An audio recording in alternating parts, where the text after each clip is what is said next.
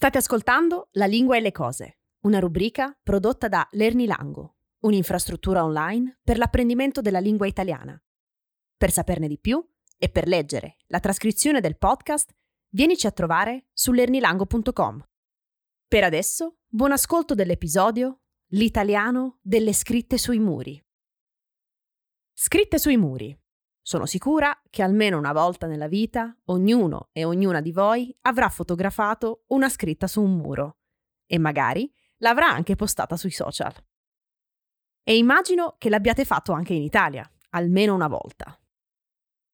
Infatti, tantissimi sono i graffiti che decorano o deturpano, dipende dai punti di vista, i muri di città e piccoli paesi italiani.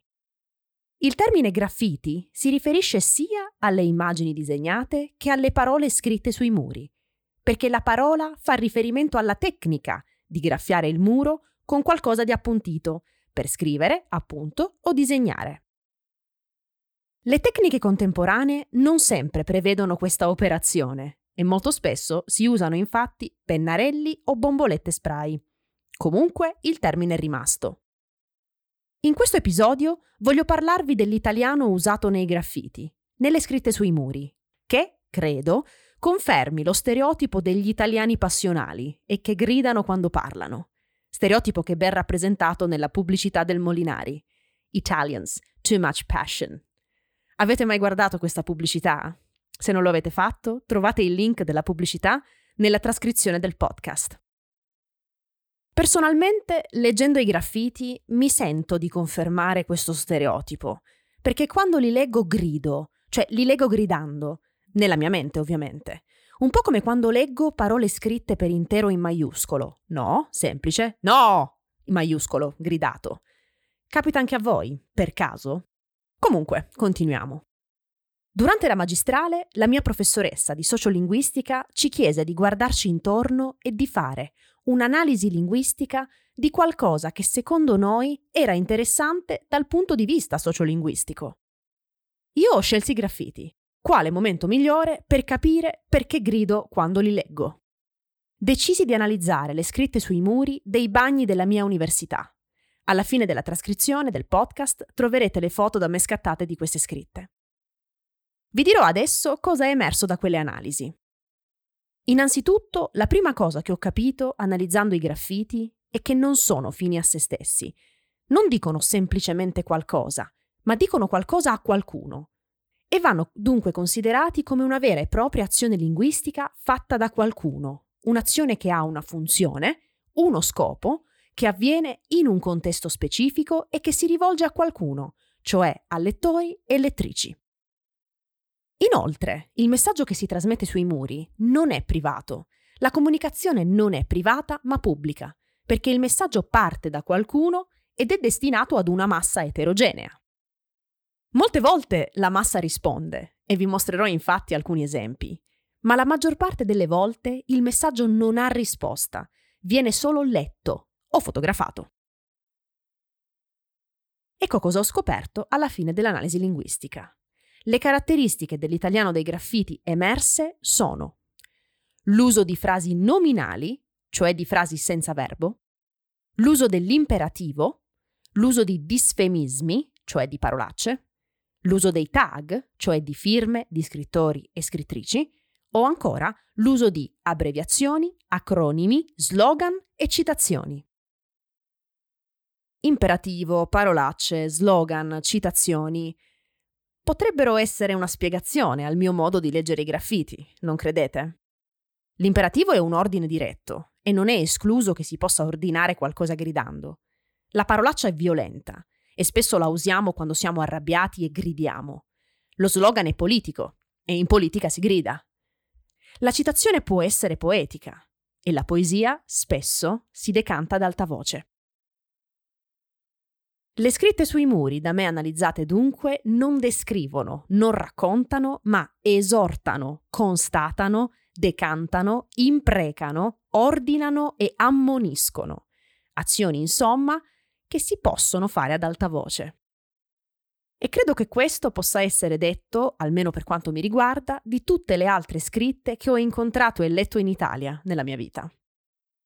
Adesso però vorrei leggervene alcune, alcune tra le mie preferite, e per ogni esempio vi dirò quali delle caratteristiche dell'italiano dei graffiti sono presenti in esse. Incominciamo. Partiamo dalla prima. La pedagogia è domesticazione. Torniamo selvaggi, bruciamo le fortezze della cultura. Vedete, la pedagogia è domesticazione. Cioè, in questa frase non sta proponendo un'opzione, ma sta constatando qualcosa. Non c'è l'opzione di pensare diversamente, cioè di pensare che la pedagogia non è domesticazione. Quindi devi pensare che la pedagogia è domesticazione. Poi, come vedete dopo, c'è un imperativo. Un imperativo che ci esorta a tornare selvaggi e a bruciare le fortezze della cultura. Seconda scritta. Meglio teppisti che infami. Vedete? Anche questo è uno slogan e in questo caso abbiamo una frase nominale. Cioè una frase senza verbo. O ancora, quest'altra scritta. Quest'altra scritta è molto famosa in Italia. La potete trovare su tantissimi muri italiani perché è legata al calcio. Ed infatti è semplicemente un tag, una firma, cioè Ultras Rimini. Cioè gli Ultras sono questo gruppo di tifosi di squadre di calcio. E quindi è molto comune in Italia trovare queste scritte sui muri con Ultras più accanto il nome della squadra di calcio. Ci sono molte altre scritte legate alla fede calcistica che parlano cioè di calcio. Alcune sono solo tag, come ad esempio questa, Milan. Semplice, il nome della squadra di calcio, senza altre informazioni.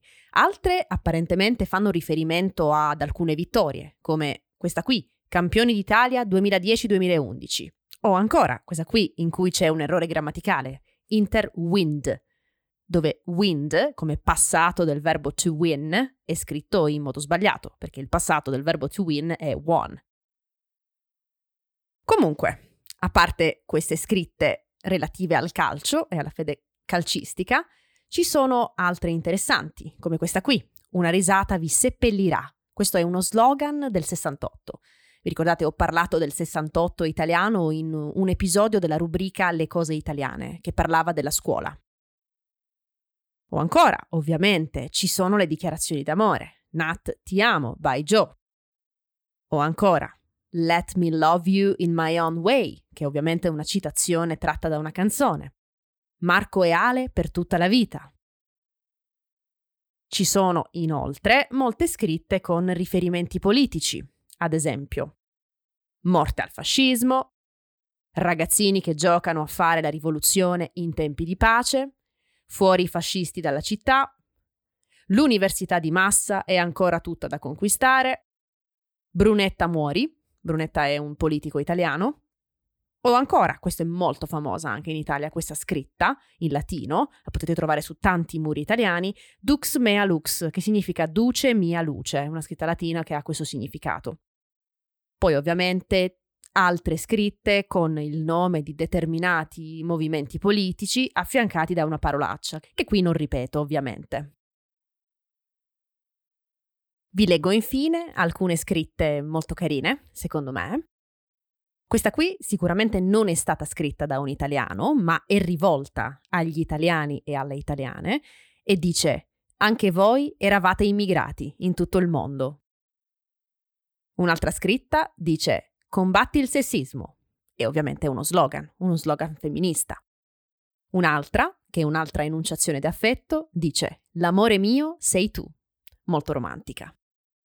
C'è inoltre una citazione di una canzone di Vasco Rossi, molto famosa, che dice così, perché la vita è un brivido che vola via.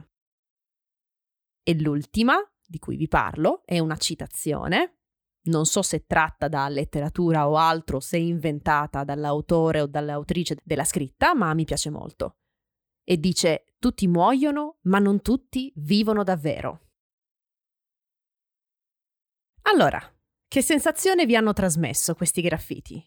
Che cosa vi hanno fatto pensare delle persone che li hanno scritti? Che cosa vi fanno pensare sull'Italia? Come li leggete nella vostra mente? Gridando? In silenzio? Come se stesse leggendo una poesia? Rifletteteci e mi piacerebbe tanto sentire le vostre risposte. Potete farlo nei commenti su lernilango punto com o nei commenti su YouTube. Adesso invece vi voglio leggere alcuni graffiti dialoghi, cioè quei casi in cui ad un graffito originale qualcuno ha risposto qualcosa. Del primo non vi leggo il messaggio originale, perché è una imprecazione contro la religione e quindi non lo ripeterò per rispetto a chi è religioso o religiosa. Ma a questa imprecazione qualcuno ha risposto, con un'altra mano, «Brava bestiolina». In un'altra scritta, il messaggio originale è «Qua sapete solo parlare, i problemi li risolviamo a ingegneria». Un'altra mano risponde a questo ingegnere molto fiero, tipo «calcolare il diametro di una ciambella?» Molto, molto simpatica come risposta. In un'altra scritta, il messaggio originale è un imperativo che dice «stimati». A questo messaggio originale un'altra mano ha risposto certo che mi stimo. Quindi come vedete nel primo caso alla provocazione blasfema si risponde con una risposta offensiva dicendo sei una bestiolina. Nel secondo caso l'intento dell'ingegnere scrivente era di esaltare i propri studi a discapito dei letterati e in questo caso questo ingegnere riceve in risposta una richiesta ironica. Ed infine, l'esortazione che vi ho letto riceve una conferma. Come sicuramente avrete notato, in questi esempi l'italiano usato non è molto ricco, per motivi di brevità certamente. Non si possono scrivere poemi sui muri, ma anche perché le parole sui muri hanno dimostrato essere pretesti per veicolare sentimenti forti, rumorosi, non sempre positivi, come amore, omofobia, razzismo, odio politico, sentimento politico, religioso, antireligioso e calcistico. Se le parole sono un pretesto e il sentimento è più importante, si spiegano le esagerazioni e le parolacce.